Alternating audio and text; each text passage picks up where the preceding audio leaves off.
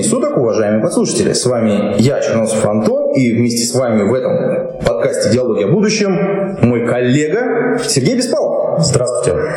Четвертый выпуск, и мы сегодня специально, специально посвятим его такой огромной теме, которая тоже является базовой, а мы поговорим про демографию.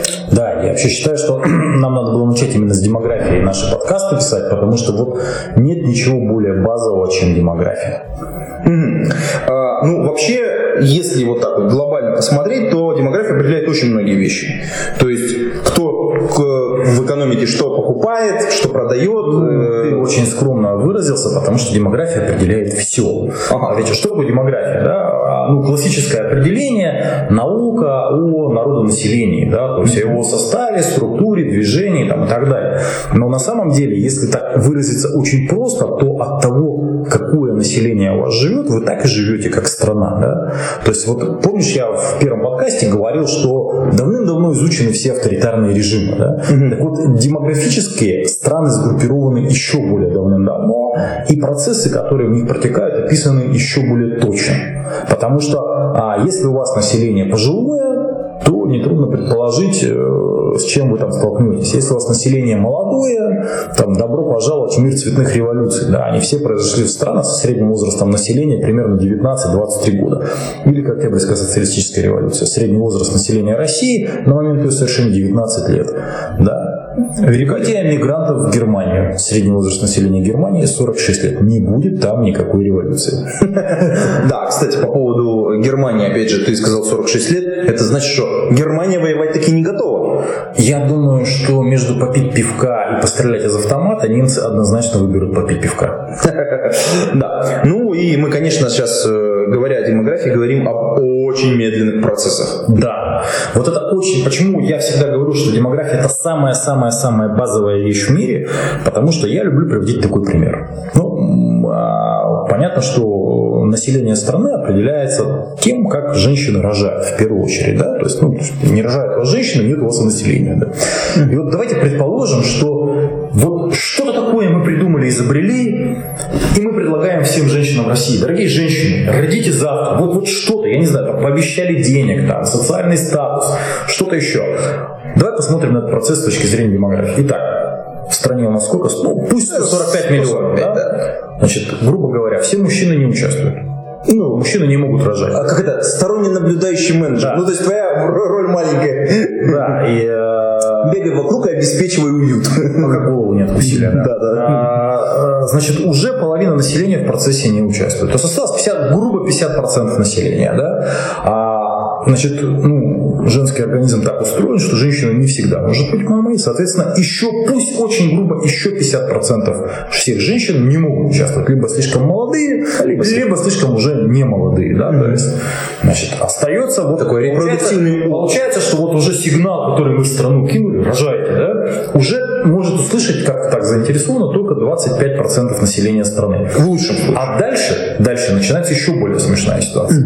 Значит, из этих 20%, 25% мы, мы можем смело убрать а, процентов, ну, я думаю, около трети, да, то есть процентов 8 это те женщины, которые не могут родить по медицинским показаниям. Ну, к сожалению, бывает, да, то есть а, либо этот процесс затруднен, а, что-то, что-то вот мешает, да, то есть, угу. очень хочется, но не получается. Например, мужчины рядом нет, тоже мешает. Нет. Это Убираем треть, остается а, 16. Пока, только по медицински. Потом смотрим, да, а как часть женщин, ну, то есть все-таки женщины это не, простите меня, коровы, которые в стойле стоят. Простите меня, милые дамы, ради бога, да, очень плохое сравнение. Но то есть они принимают решения, глядя на тех мужчин, которые вокруг, да.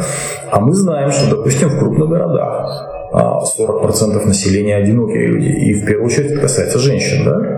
Значит, мы можем предположить, что из 16% еще половина просто физически не видит того мужчину, который, вот, ну, вот, что называется, вот, я не просто хочу, я услышал, да, а вот есть с кем. Да, то есть, а... Либо у меня уже есть ребенок, Погоди, и второго я не хочу. Да. А, либо ситуация, да, что дети есть, один, два, там, три, и я просто все, вот не могу, да, потому что, ну, морально что-то произошло, я не хочу, да.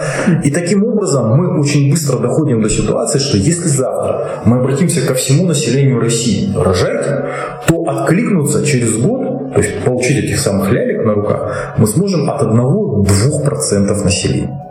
Для сравнения, а, присоединение Крыма а, дало России примерно 3 миллиона граждан. 2 миллиона жителей Крыма и примерно миллион граждан Украины, которые вследствие вот этих перетурбаций и войны на Донбассе переехали сюда к нам. То есть 3 э, на 145 миллионов это как раз 2% грубо.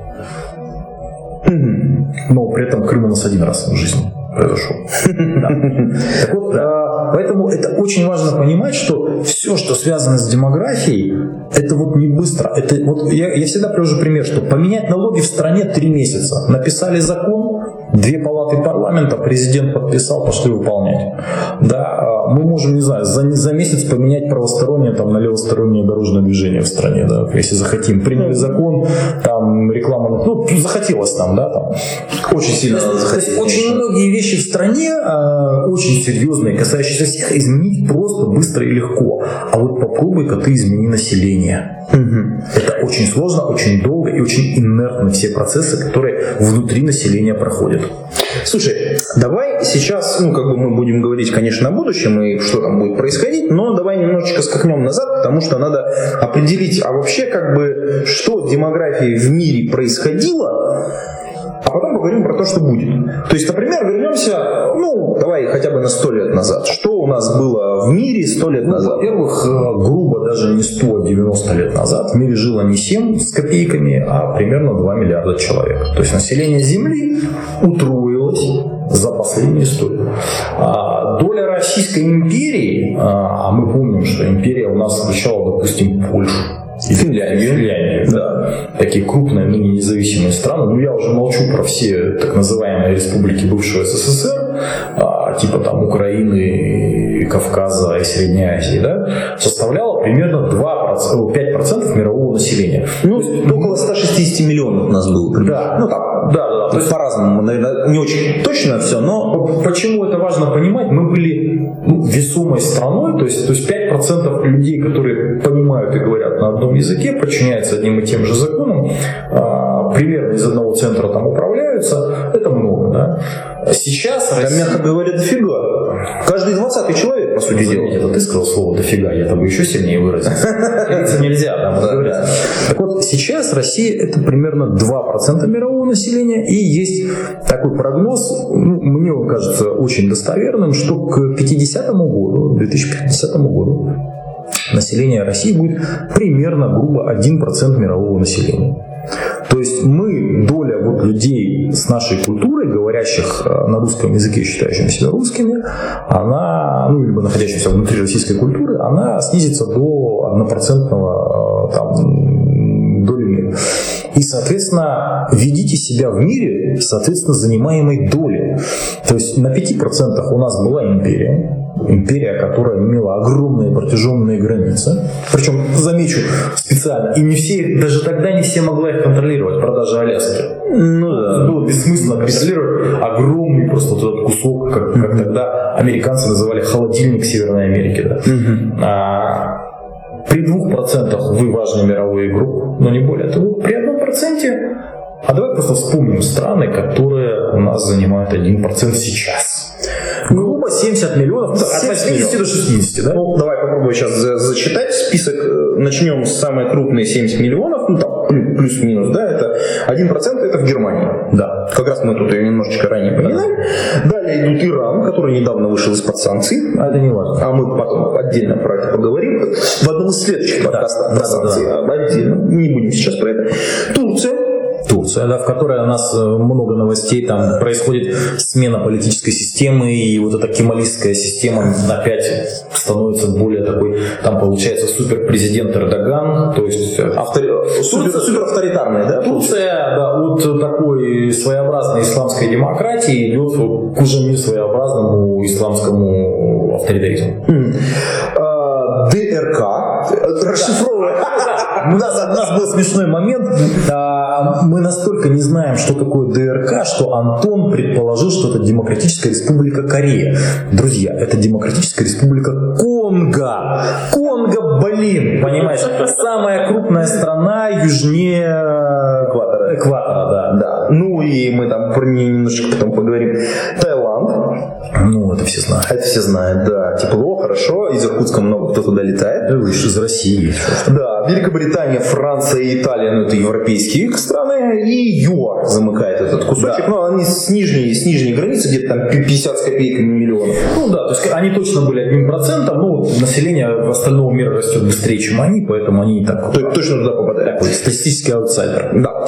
Э, ну что ж, давай про эти страны поговорим, что у них сейчас происходит. Ну, мы же можем, можем смотреть, что у них, и смотреть, как они, в общем, себя ведут. Смотри, на самом деле эти страны все разные с точки зрения качества населения, которое в нем живет. То есть мы не берем сейчас культуры, языки, мы берем простейший пример, средний возраст. Ну, очевидно, Германия с ее 46 годами это страна уже такого а, позднего демографического перехода. То есть все а, так называемая первая демографическая революция, когда... А, О, давай отдельно про демографическую да, революцию. Может, важное уточнение, да, то есть э, многие люди до сих пор не знают, что у нас была одна, а скорее всего уже и две, две демографических революции. То есть первая, вообще признанная демографическая революция, это ситуация, когда а, про, ну, как сказать, э, желание и возможность рожать детей полностью пришло к женщинам. То есть возникла контрацепция, планирование семьи, а, было снижено вот это вот э, как, как сказать, патриархальная система, когда мужик, пардон, извините, дамы, сколько раз к женщине подошел, столько раз и родила, да, там, и было там по 5, по 7, по 10 рождений на одну женщину за ее жизнь. Была огромная, кстати, смертность. Да, то есть, но не, не, не могли спасти. Да, потому тогдашняя медицина в те времена а, не могла, там, люди от гриппа умирали, там, что же там говорить, там, о всяких там дизентериях и тифах. Так вот, э, это первая демографическая революция. То есть у нас э, страны, которые ее прошли, женщины рожают за свою жизнь один-два раза. Очень редко три еще реже 4. Вот из этих стран, которые ты перечислил, Германия, э, Великобритания, Италия, Франция, это точно страны, которые прошли этот демографический переход. Значит, ну, Таиланд, ЮАР, они э, остались, ну, скажем так, они к этому идут. Там количество рождений на одну женщину падает, и Турция тоже, кстати говоря. А, и, ну, вот выбирается Конго. В каменном веке осталась Конго, там все по-прежнему. Там до сих пор племенные войны, там до сих пор религиозные войны. То есть, это, кстати, разное, да? Да, это, это разное. Да? То, есть, то есть, грубо говоря, там воюют и по принципу, вот моя деревня говорит на этом наречии, твоя на другом, вот там мы враги. Мы враги, да. И по принципу, что мы мусульмане, а вы там христиане и тоже враги. То есть эти страны очень разные, и, и положение в мире их очень разное. Потому что Германия, допустим, мировой лидер интеграции в мир. Да? То есть Германия открыта всему миру, Германия торгует со всем миром, и она вообще там а, есть много статистики экономической, которая считает, что Германия это там ну, или лидер, или один там вечно попадает в тройку лидеров всех рейтингов от а, открытости миру. Да? То, есть, то есть, грубо говоря, мы немецкий товар у себя в России можем найти, в Демократической Республике Конго можем найти, где угодно. Да? То, есть, то есть у них никакой имперскости, все, империя разрушена там э, трагично для них, да, там Третий рейх у них упал через разделение страны. Там а, примерно в такой же ситуации находится Италия, Франция, Великобритания. Хотя в Великобритании такой временный э, ренессанс, Брекзит, то есть они... Э, это, кстати, хороший, интересный а, да, это, кстати, чисто демографический. Брекзит это, дем, это история про демографию, когда старые пришли и сказали, нам не нравится ваш этот новый мир для молодых, и нас чуть-чуть больше, чем 50%. Выходим из ЕС, да, и все, демократия, ты не можешь, референдум, то есть, ага, ага. во всем мире референдум это является высшая как бы форма демократии, да. А, ну, у них тоже высокие, то есть и чтобы говорить про Великобританию, что про Францию, про Италию, у них высокий, высокий средний возраст, высокий средний возраст. низкое количество рождений на одну женщину, высокая продолжительность жизни, то есть хорошая медицина, то есть люди до 70, до 75 лет а не то что живут, они работают, а живут они вообще там до 80, да, то есть там. Угу. А, значит, э, Турция и Таиланд это страны перехода, это страны, в которых еще формируется, это, это ну, смешно звучать, но там действительно формируется политическая система. Ну, мы знаем, что Таиланд мировой лидер военных переворотов при одном живом короле. При живом короле, да, да. да. То есть неважно, кто король, вот сколько хотим, как, как хотим, так правительство и формируем. Да. Примерно похожий процесс в Турции. То есть в Турции только что прошел референдум, который отменил вот эту, фактически эту кемалистскую республику, да. Кемаля Ататюрка, а, который прям вот жестко вычеркнул ради модернизации ислама из политической жизни. Теперь ислам опять входит в политическую именно жизнь очень активно. Там начинаются свои трения. То есть кто в России еще год назад знал, что есть какие-то гюленисты, да, которые там, оказывается, могут устроить военный переворот, а потом сторонников этого гюлена столько, что там десятки тысяч людей были просто уволены с работы вот, за свои политические убеждения. Это событие последнего года буквально. Это говорит о том, что политическая система этих двух стран, и Турции, и Таиланда, она, вот, она не устоявшаяся. То есть там ну, они и то, и другое общество ищут форму управления собой. Да, то есть а, и борьбы со своими там задачами и какими-то страхами. Ну и Демократическая Республика Конго прекрасный вариант вот такой, такой, такой племенной страны. Да, есть какая-то центральная власть, есть и постоянная война миру, там, очень молодое население, как и в ЮАР, очень высокий уровень насилия. От банально-криминального, да, когда вот, знаешь истории про ЮАР, что там да, да, да, да. некоторые районы с, белой, с белым цветом кожи лучше вообще даже не заезжать, да, там, а никто разбираться не будет. То есть один процент мира может быть очень разный. Вот это главное. Я могу сказать, каким, скорее всего, будет 1% российского мира. Да? Мы все-таки страна европейских тенденций, европейской культуры и европейской демографической модели. У нас тоже прошла первая демографическая революция. То есть, когда женщина никогда, принимает решение. Да, я, вот, я никогда не забуду просто. Помнишь, Антон, мы с тобой читали программистом лекцию про демографию. И, и так было интересно. Я 30 минут читаю лекцию, и такой очень хорошо одетый, гиковатый мальчик тянет руку и таким вот прям очень умным голосом говорит, скажите, пожалуйста, а во сколько лет нужно становиться папой? И я ему отвечаю, что чувак, у нас революция демографическая прошла. Ты можешь хотеть быть папой хоть в 16, хоть в 45. Женщины принимают решение. Вопрос теперь, как их убедить стать мамой. Стать мамой вот, да. знаешь, ты смеешься, а на самом деле это, это огромный глобальный процесс, который еще пока не осознан у нас. А давай, кстати, вот пока мы сейчас э, немножечко вот к той лекции вернулись, что там забавная достаточно, э, с одной стороны, с другой стороны, очень жесткая по, по степени восприятия себя графическое представление, попробуем, давай, мне кажется, ему нужно описать, того, как человек с меняющимся его возрастом включен да. в экономику. Ну вот э, мы рисовали просто график, э, вот я понимаю, что со звука представлять трудно, но представьте, что у вас на горизонтальной оси возраст, а на вертикальной оси доход. И вот где-то э, с нулевой отметки линия уходит э, с дохода в ноль, да, то есть куда-то вот немножко такой в левый правый угол, да. Вверх. Человек вышел на рынок труда, скорее всего, в районе 18-23 лет. Э, на первую работу устроился. Да, или подработку. Да, появился собственный там доход, да. А, и вот у дохода на самом деле первые несколько лет а, работы растут. Потом появляется у него какая-то прообраз какой-то семьи, либо семья, да, то есть ну, не надо думать, что семьи это вообще не появляется, да. И возникает ситуация, когда, допустим, молодой человек и девушка живут, а квартира у них арендуется одна, она работает, он работает, у них все хорошо. Все еще растет достаток, потому что они вместе да, работают, совместное да, хозяйство. Да, затем происходит резкий обвал, резкий обвал а, вот этого а, дохода. Причем он настолько резкий, он вертикальный, во-первых, единомоментный, да? а, во-вторых, он уходит ниже вот той точки, с которой человек вошел на рынок труда. Почему? Что происходит?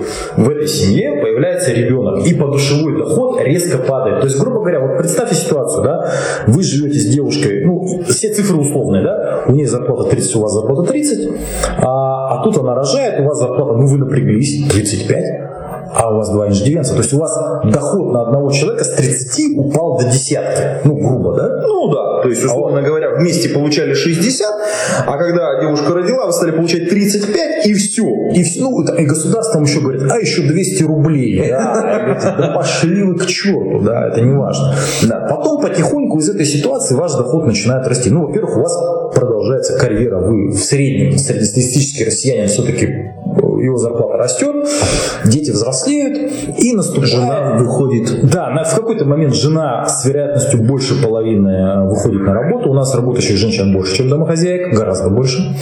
А, и ваши доходы растут, растут, растут, и находится такой, и начинается такое плато.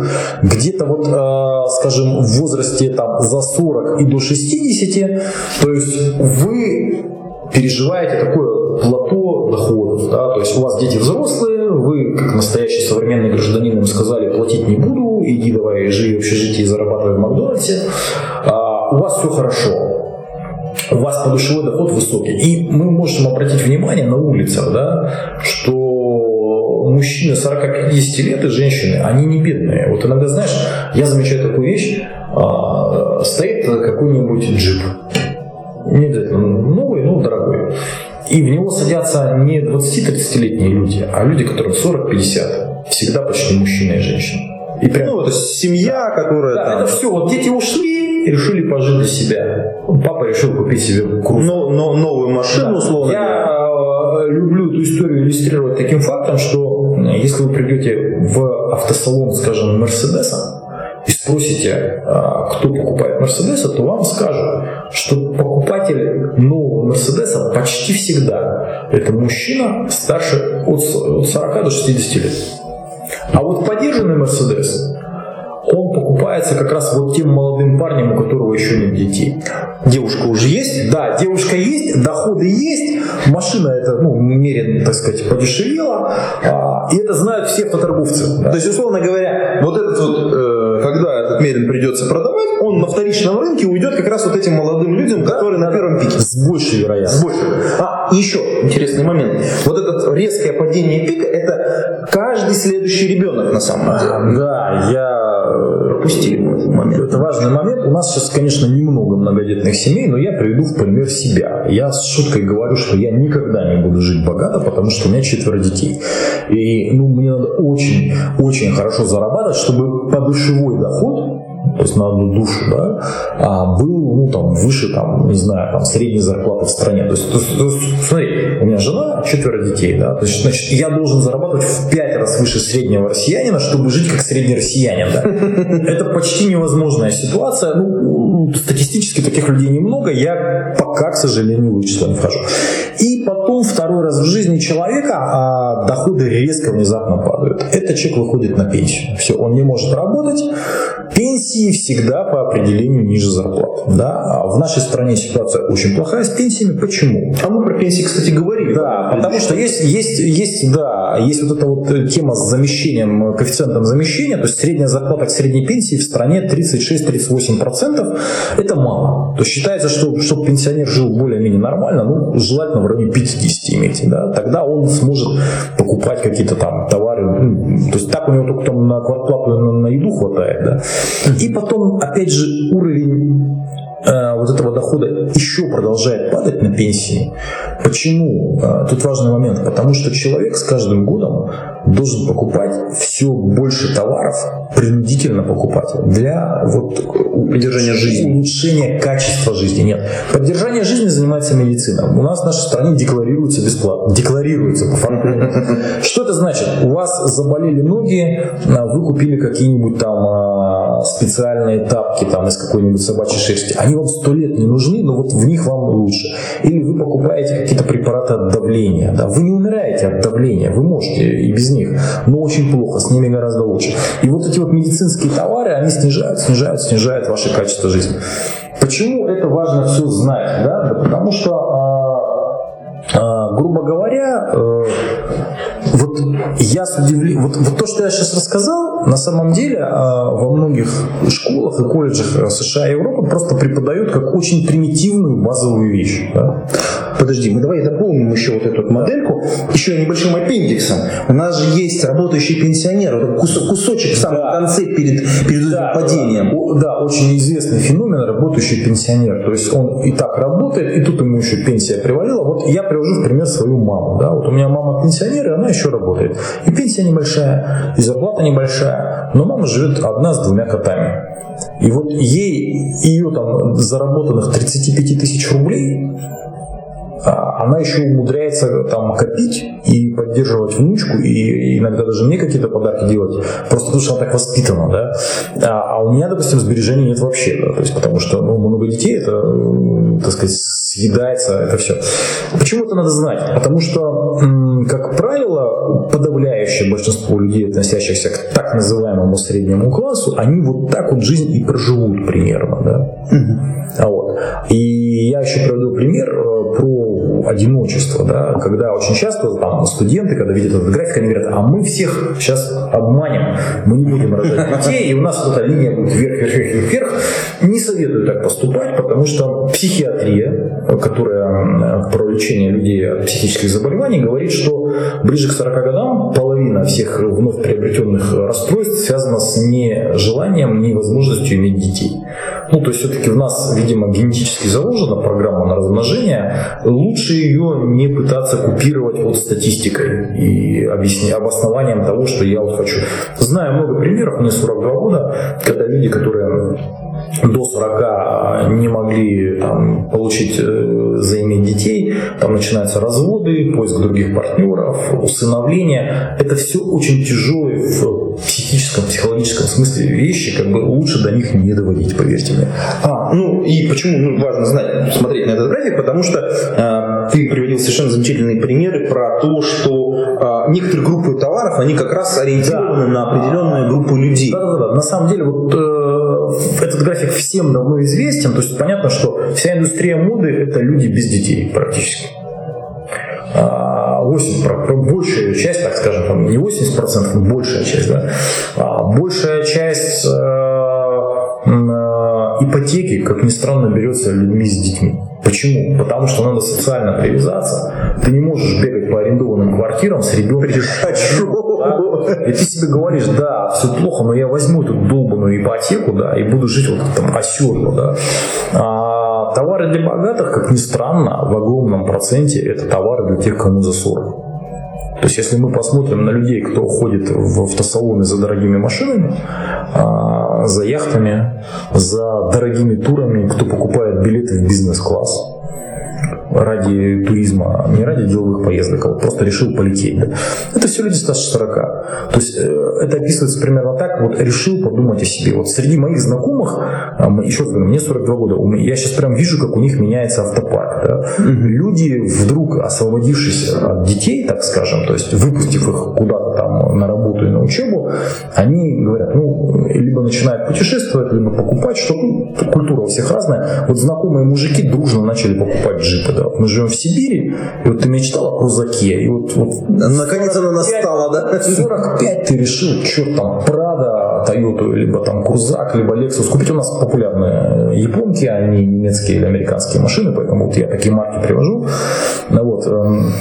А в столице ситуация другая, там действительно больше одиноких людей, и там вот этот рынок моды, он есть для 30-летних, допустим. Да? Mm-hmm. А в деревне ты модную шмотку в принципе никогда не купишь, потому что там рожают быстро в малых городах, да, mm-hmm. и много все еще по сравнению с средним показателем по стране. Там э, уже все ходят вот в чем-то там дешевеньком.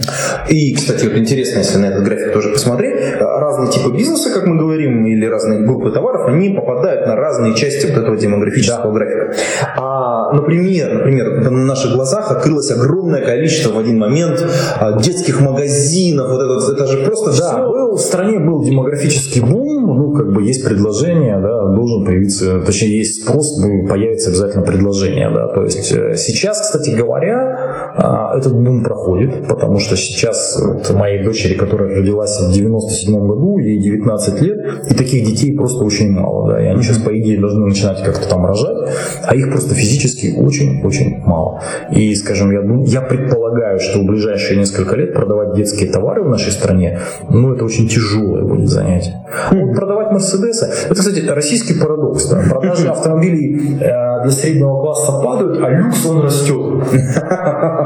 И основа не в том, что россияне богатеют, а в том, что вот это вот э, э, вот эта вот демографическая группа, да, то есть она большая все равно. Добра, добралась туда. А да. люди дожили там до 40, они работают, и вот, там до 45 скорее, да, все-таки. Mm-hmm. вот начинают уже думать о себе. Думать о себе в нашей стране, в нашей культуре, это очень часто покупать вот такие дорогие товары или там э, какие-то там вещи. Просто это надо знать, потому что это, это есть. Помните, вот возвращаясь все время к началу лекции, демография настолько базовая вещь. Да, в одном из комментариев, кстати, прозвучало к второму кажется, подкасту. Кто-то написал, что то, что говорит этот чувак, как Беспалов, это очень много идеологии. Вот я еще допускаю, что может быть много идеологии в политических лекциях. Вот в демографических их нет вообще никогда, потому что структура вашего населения, состав вашего населения и процессы, протекающие в вашем населении, они в принципе от вашей политических взглядов не зависят никак. Ладно, никак возьмем сейчас в кавычки на всякий случай. А, э, про демографические революции давай прыгнем назад, потому что ты сказал первую, значит есть вторая. А, ну, вторая еще как бы демографами описывается, так скажем, да. А то есть еще, еще мы в процессе это, переходим.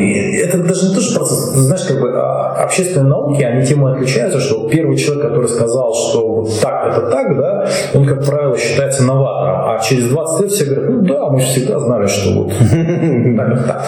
Так вот, э, история про вторую демографическую революцию, еще раз напомню, если первая демографическая революция – это резкое снижение количества рождений на одну женщину, да, вследствие того, что женщины стали принимать решение о рождении ребенка, появилась целая индустрия, да, то есть противозачаточные таблетки, а институт планирования семьи, да, то есть э, а появились женщины, которые спокойно рожают, там, не имея постоянного партнера, либо там, а, находясь в разводе, да.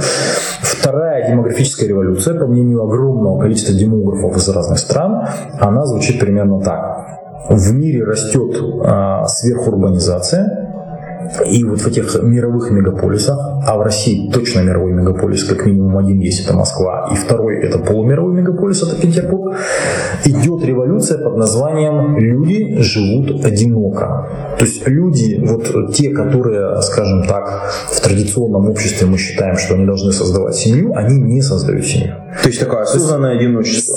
А, достоверная статистика такова, что в городе Нью-Йорк 40% всего, так сказать, э, фертильнородного населения, то есть населения в том возрасте, когда надо становиться либо мамой, либо папой, живут одиноко. Угу. Это, кстати, не значит, что они живут плохо или у них в жизни нет секса. Да? Угу. Нет, все это есть. Это, это, это, это именно вот а, решение жить одному, не создавать вот эту классическую ячейку общества, когда два человека спят в кровати, там две зубных щетки и угу. так далее и тому подобное. Да? То есть, и и по мере того, как растет во всем мире так называемая гиперурбанизация, сверхурбанизация, угу. да, то есть когда население из деревень и малых городов съезжается в сверхмегаполисы. Угу. А... Ну и, естественно, сразу процессы протекающие да. параллельно, то есть уничтожение этих деревень. Они умирают. Они умирают, да. да то есть мы видим, что в России исчезает огромное количество населенных пунктов, и, и во всем мире, кстати, так. То есть если вы проедете по Европе, вы увидите очень много а, малонаселенных либо заброшенных деревень. То есть э, либо они там живут только вот как такой, знаешь, у нас пригород, вид на какую-нибудь излученную реки красивый, да, и вот мы тут живем, что сюда почему-то приезжает там туристов 10 раз больше, чем жителей, да. А, так вот, э, это очень важный момент, потому что это, и почему это называется второй раз, второй демографической революцией, потому что это еще снижает рождаемость в мире.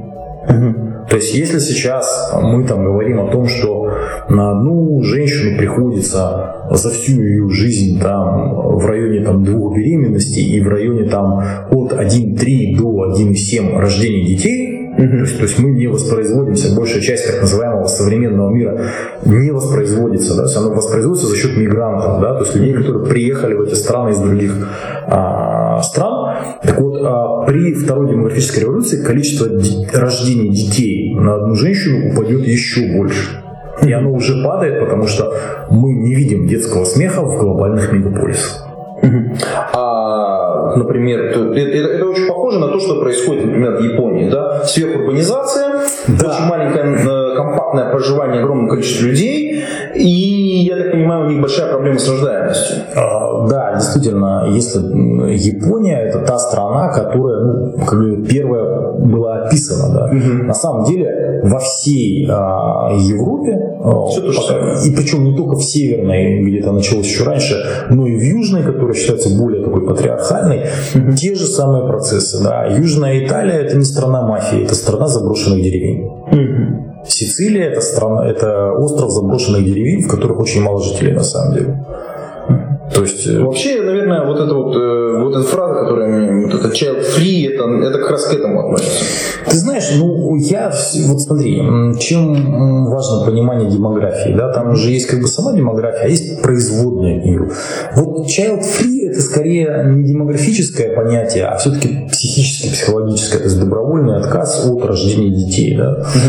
Угу. Ну, это немножко все-таки, это понятно, что это и на демографию влияет, но это больше из области психологии, да, то есть угу. современное одиночество, оно не всегда вот несет в себе именно вот эту вот э, идеологию child free, да, то есть mm-hmm. огромное количество людей, живущих одиноко, допускают абсолютно рождение детей, но, как говорится, вот не торопятся, не видят для себя там подходящей ситуации, mm-hmm. рожают позднее, либо не рожают вообще. То есть, то есть как бы child free это все-таки из психологии, а не из Я думаю, нам надо отдельно кого-то позвать, кто разбирается в, в child free. Да, в child free, да. Потому, ну, как бы психологическая история, которая, в общем, на будущее будет влиять, я думаю.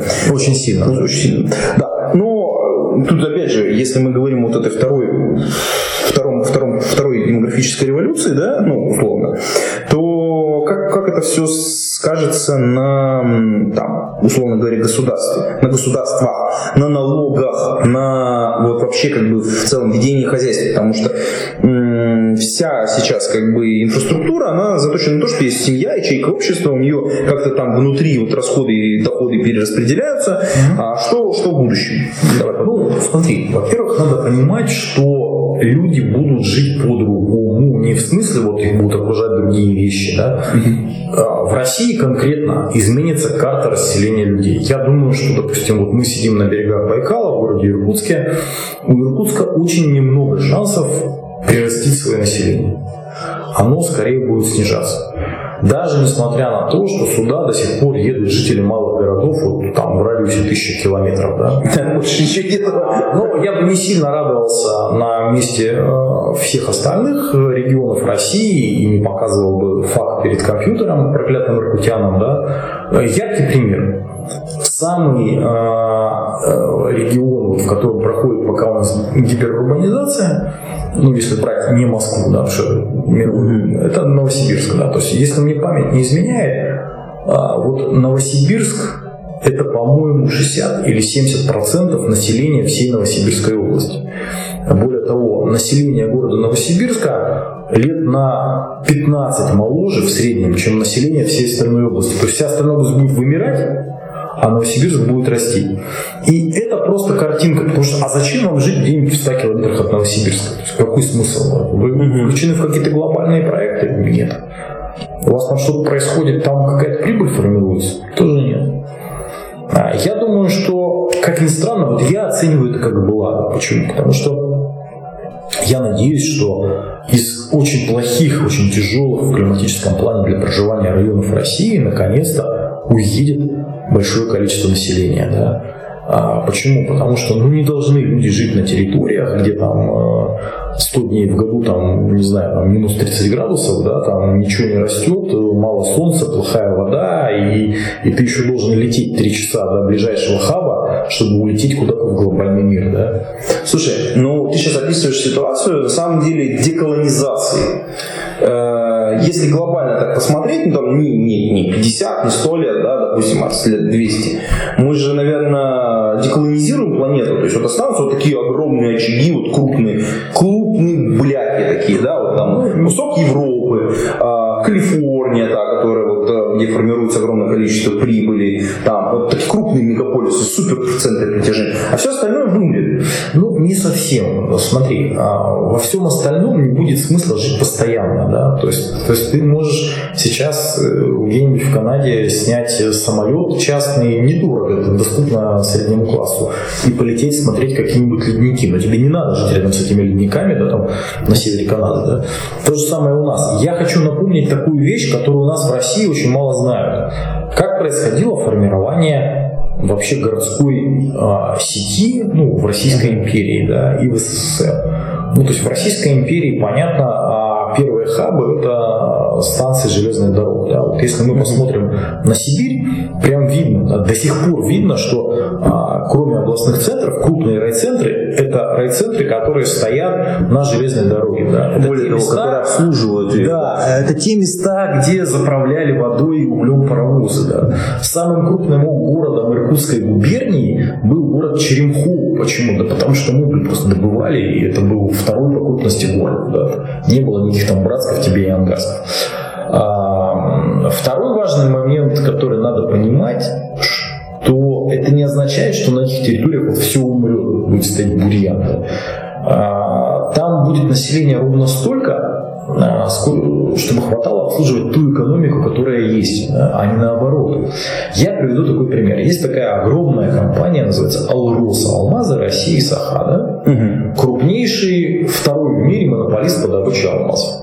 Так вот, очень интересно. Да. Первый это Дебирс, наверное? Дебирс, да. То есть, ну, наши, кстати, хорошо борются с ним. Вот, там, молодцы.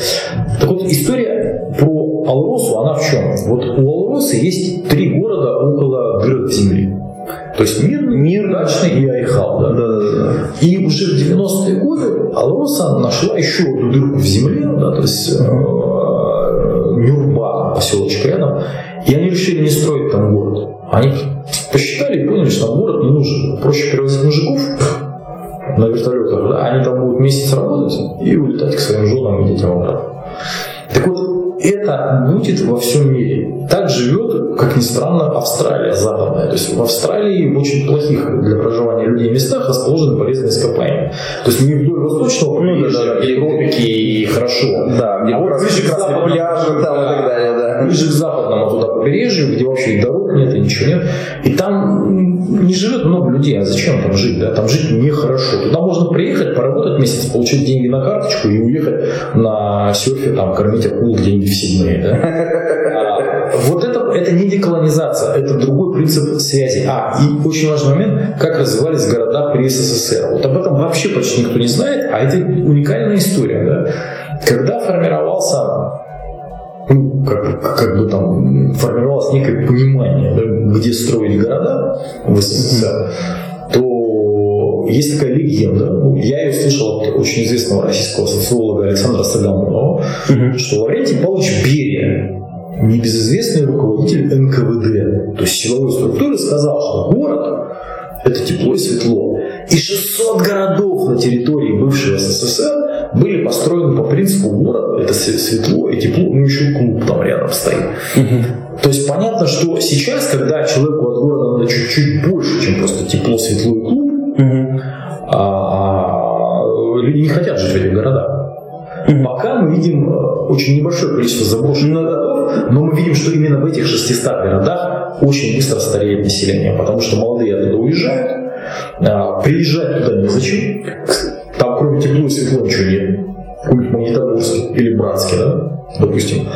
А для экономики там, в принципе, хватает наличного населения, даже пожилого, да, то есть экономика там, ну, надо там, даже 50-летнего человека можно обучить каким-то новым наукам, не вопрос. Ну, надо отметить, что мы сейчас Лаврентий Павлович упомянули, что тогда это было нужно, важно, и тогда этого было достаточно. Это была та часть демографической истории страны, которая была тогда. Ну да, тогда был прирост населения, тогда крестьянские жены а, и женщины, да, то есть они рожали по 3 по 4 ребенка. Это было нормальное количество детей на одну даму. Да, то есть, сейчас этого нет.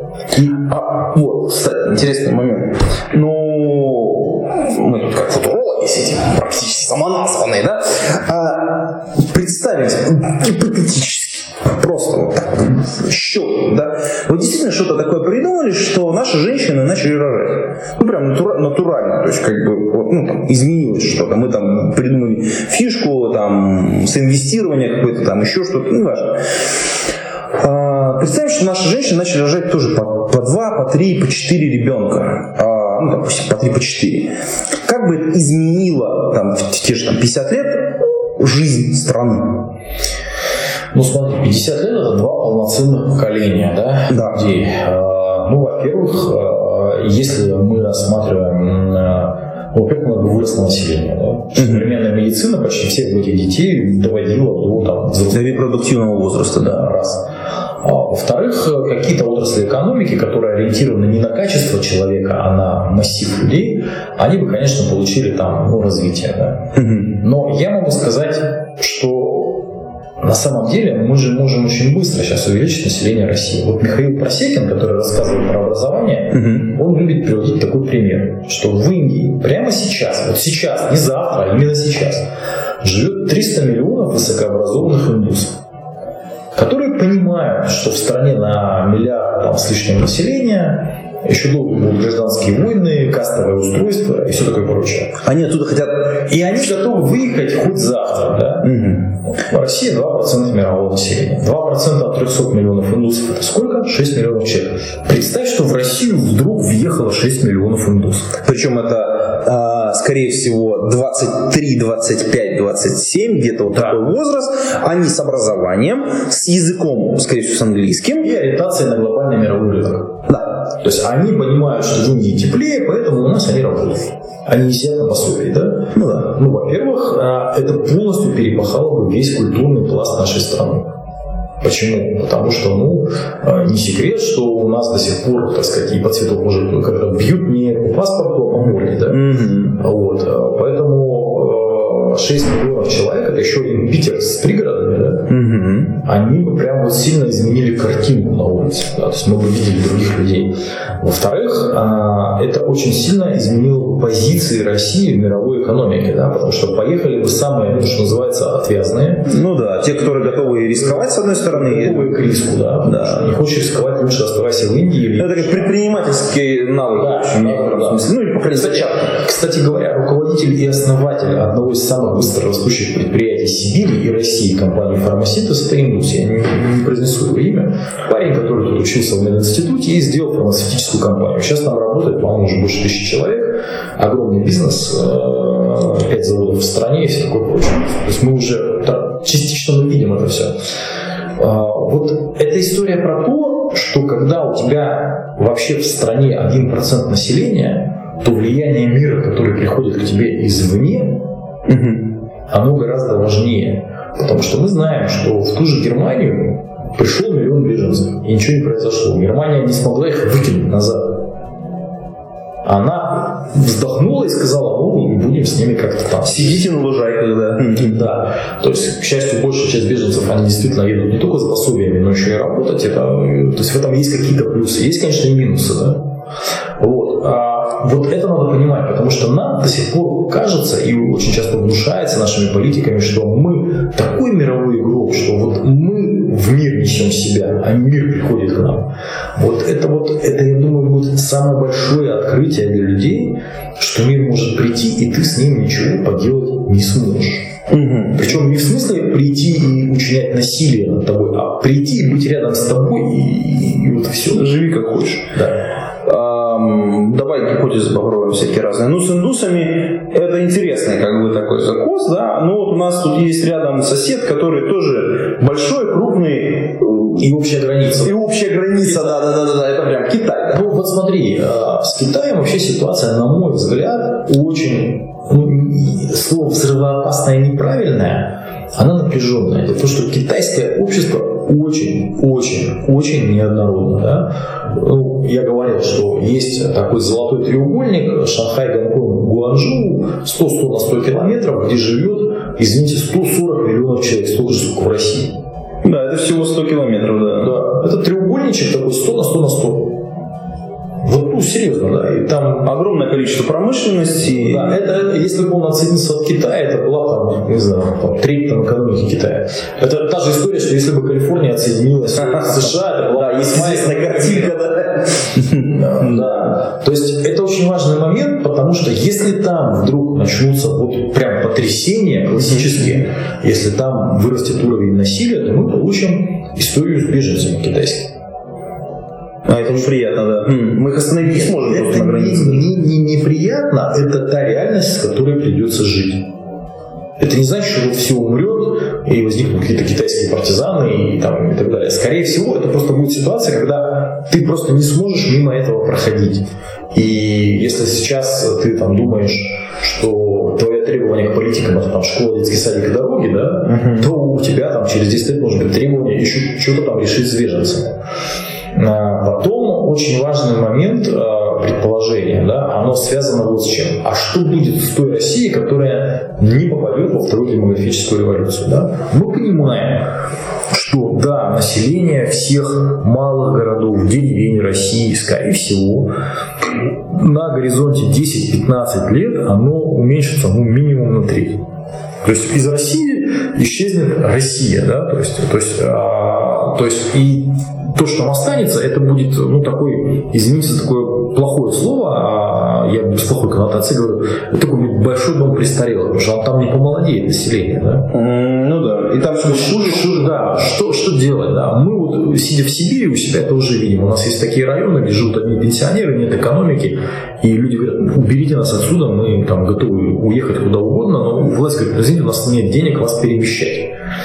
Потому что мы могли перемещать 50 лет там, или 70 лет назад комсомольцев, да, потому что ну, да. куда переместили, там и работают. То у вас пенсионеров нам перемещать дорого, и мы не можем.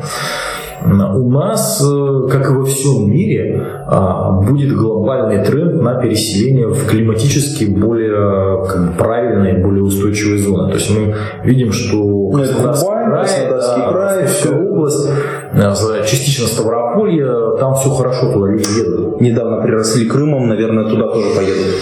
Ты знаешь, все-таки я думаю, что с Крымом вот я рискую быть э, неправильно понятым, но думаю, что нет. Я думаю, пока мы политически не решим проблему с Крымом, туда огромной миграции не будет. Mm-hmm. Ну и к тому же там очень такое э, сложившееся уже на самом деле население постсоветское, где очень много пенсионеров.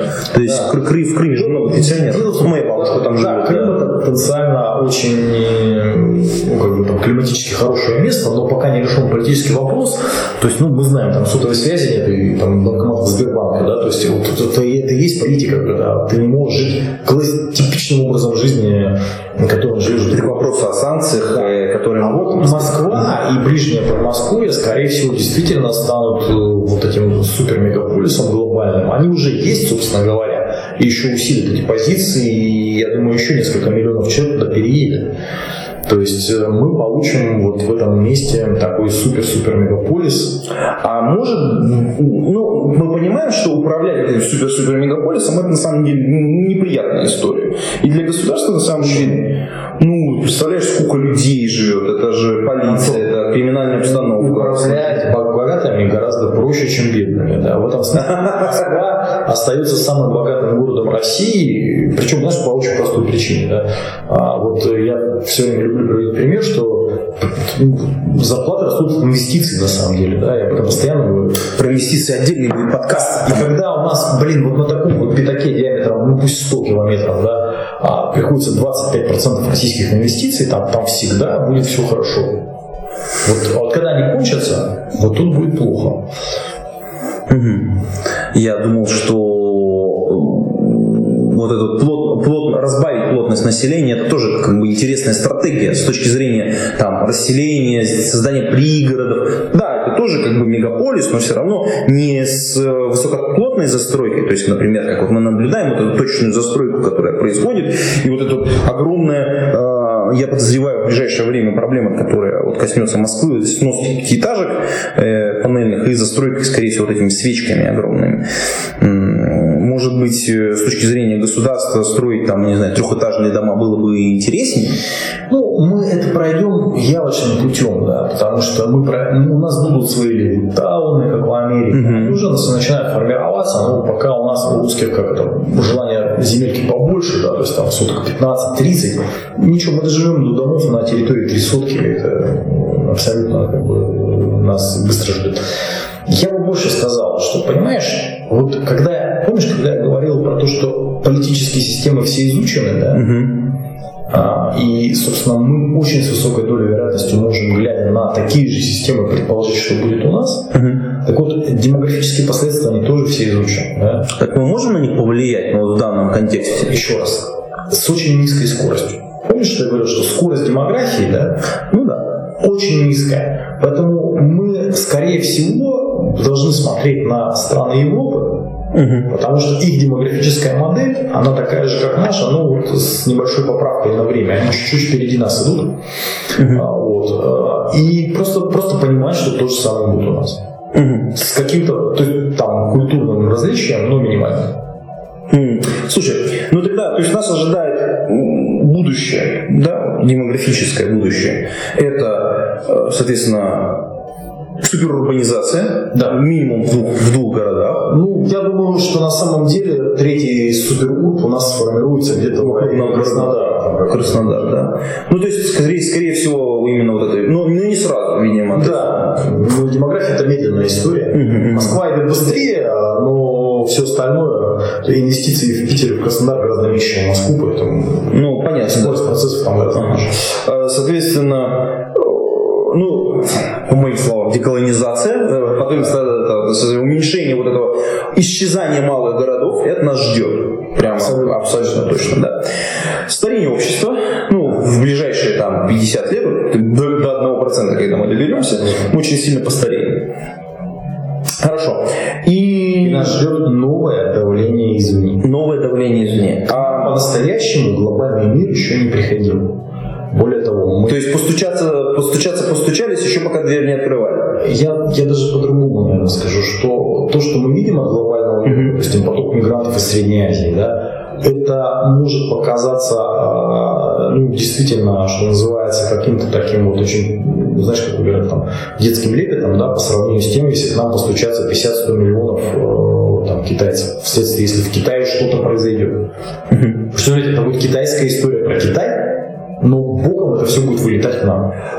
Хороший вопрос. А Китай, кстати, контролирует свою, ну, раньше контролировал очень сильно демографию, типа политика одного ребенка, которую недавно отменили, эм, как это на нас может сказаться, ну, в рамках тех же 50 лет? Ну, смотри, во-первых, население Китая стареет. То есть есть общий такой принцип, что как бы в более старых государствах победить людей вот, к прямому насилию, то есть собраться в армию там, пойти воевать с соседом, очень тяжело. Это действительно так. А, но проблема в чем? А, Китай – это авторитаризм. Авторитаризм хрупкий. А авторитаризмы могут распадаться на демократии, а могут еще, есть такое понятие, извините, как несостоявшееся государство. Да? Если, не дай Боже, Китай вернется в ситуацию несостоявшегося государства, мало нам всем мало не покажется, да, то есть потому что есть несостоявшееся государство, да, объективно есть страны, которые не контролируют насилие внутри своих границ. Да, да попробуем перечислить. Ну, во-первых, демократическая республика Конго. Да, самом начале. А, во-вторых, это очевидно, там современные страны Ближнего Востока, Палестина, Ливан, Сирия, Ирак, Иран, Сомали. какой-то части. Ну, Сомали это вообще там мега пример. Да, да, да, потому что там разделен там новая Сомали, там Сомалиленд, там, ну и так далее, да. А, то есть, э, то есть это те места, где насилие государством не контролируется, где ты живешь, живешь, тебе могут завтра прийти и любое насилие там учинить, отобрать товары, еду, там изнасиловать, убить, там все что угодно, призвать твоих детей в какой-то вооруженный отряд воевать или тебя самого, и ты не можешь отказаться. То есть, конечно, вроде бы эта история в европейской культуре умирает, но вот э, как бы границы становятся ближе, да. Вот смотри, кто те, вот мы сегодня говорим, беженцы пришли там в Германию. Какие беженцы? Сирийские, иракские, афганские. Смотрим на карту, а, нифига не близко вообще. Да, и понимаем, что они с таким же успехом могут к нам прийти. Да? То, то есть им логистически как бы к нам это еще проще и ближе. Да?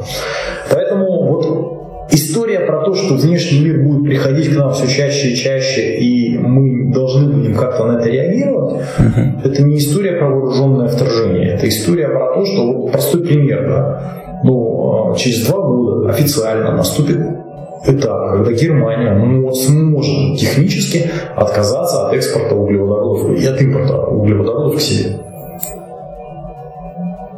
Так, возьмем, возьмем за, за гипотезу. Что делает Газпром и Роснефть в такой ситуации? Ну, не будут они топить газом. То есть будет газ использовать только для химического синтеза, будет концерн БАСФ, один покупатель, а условно Бон Коммунэнерго не будет. Или это Берлин Коммунэнерго, да? Там? Да, да, да, да. Это будет. А они будут там э, пользоваться услугами там а, а, ветровой, там, солнечной энергии. Ну, это, конечно, фантастика. не фантастика. С чего это фантастика? Да? Вот позовем энергетика для этого тела. Потому что обсудить немножечко. К нам не пришли другие энергетики. То есть мне кажется, что может резко возрасти роль сельского хозяйства. Да? Угу. То есть потому что, ну вот смотри, ведь мы же станем одним процентом не потому, что мы сокращаться будем очень быстро, а потому что мир будет продолжать еще несколько десятилетий быстро, быстро расти. Очень многие демографы дают прогноз, что до 10, до 11, до 12 миллиардов населения Земли дойдет. Надо что-то жрать. Потом, скорее всего, наступит некий перелом. И это означает будет, что родится целая отрасль под названием логистика еды. То есть, грубо говоря, да, какая-нибудь Аргентина сейчас может всех прокормить. Ну, климатически, да? Так, ну да. Или там, не знаю, там, э, Украина а что нет да? Но эту же еду-то надо будет куда-то там доставить, да, в Демократическую Республику Конго. То есть понести затраты, взять плату за эту еду там, в какой-то форме. То есть у нас может возникнуть новая мировая торговля не такая, как мы сейчас ее представляем, когда говорим, что вот мы мыслим категориями прошлого, говорим, что давайте запустим транссиб, чтобы по нему ездили контейнеры с магнитофонами из Китая в, в Европу. И такая тишина, и в Китае, и в Европе, и все такие, а зачем? Ну да. Не хотим, да. Вот. И вообще магнитофон за 20 лет стал в 20 раз меньше, и не надо контейнеров уже в таком количестве. Да. Ну, это хорошая, интересная гипотеза, про нее То есть, на самом деле, когда одним процентом мира, наша роль в мире будет какой-то сильно другой. Интересно про это поговорить. И мы можем на этом как очень много заработать, да? Ну, не знаю. Допустим, мы решим, что мы э, из Африки будем пускать людей от вооруженных конфликтов, защищать их, учить это в этом наша мировая миссия. И мы готовы к тому, что у них лица черные, а не белые. Может быть, э, через там, лет сто в России будет царь какой-нибудь там, президент Мугуменга, Бонга какой-нибудь, да, там, и это будет восприниматься нормально. И 100 миллионов россиян с черным цветом кожи будут каждый день вставать и читать молитву «Спасибо, что нас приняла белая Россия и стала бело-черная Россия». Будет интересная история. Да, непонятно только, хотеть ли жить в ней или нет. Я думаю, что надо сделать маленькое, но очень важное резюме. А, вот э, я не, не всегда знаю, зачем люди слушают наши подкасты. И я хочу к ним ко всем обратиться. Дорогие слушатели, мой вам дружеский совет. Следите за тем, что пишут в специализированных демографических изданиях. Это влияет на вашу жизнь гораздо сильнее, чем то, что говорят политики, и уж тем более то, что говорит пропаганда. Да? Mm-hmm. Вот теперь, я думаю, надо заканчивать. На этой пропагандистской ноте мы заканчиваем выпуск этого подкаста «Диалоги о будущем», посвященном демографии. С вами были э, самоназванные футуристы Черноусов Антон и Сергей Беспалов. Сергей Беспалов. Большое спасибо, что были с нами. До свидания. Пить кофе, пишите Java. Пока-пока.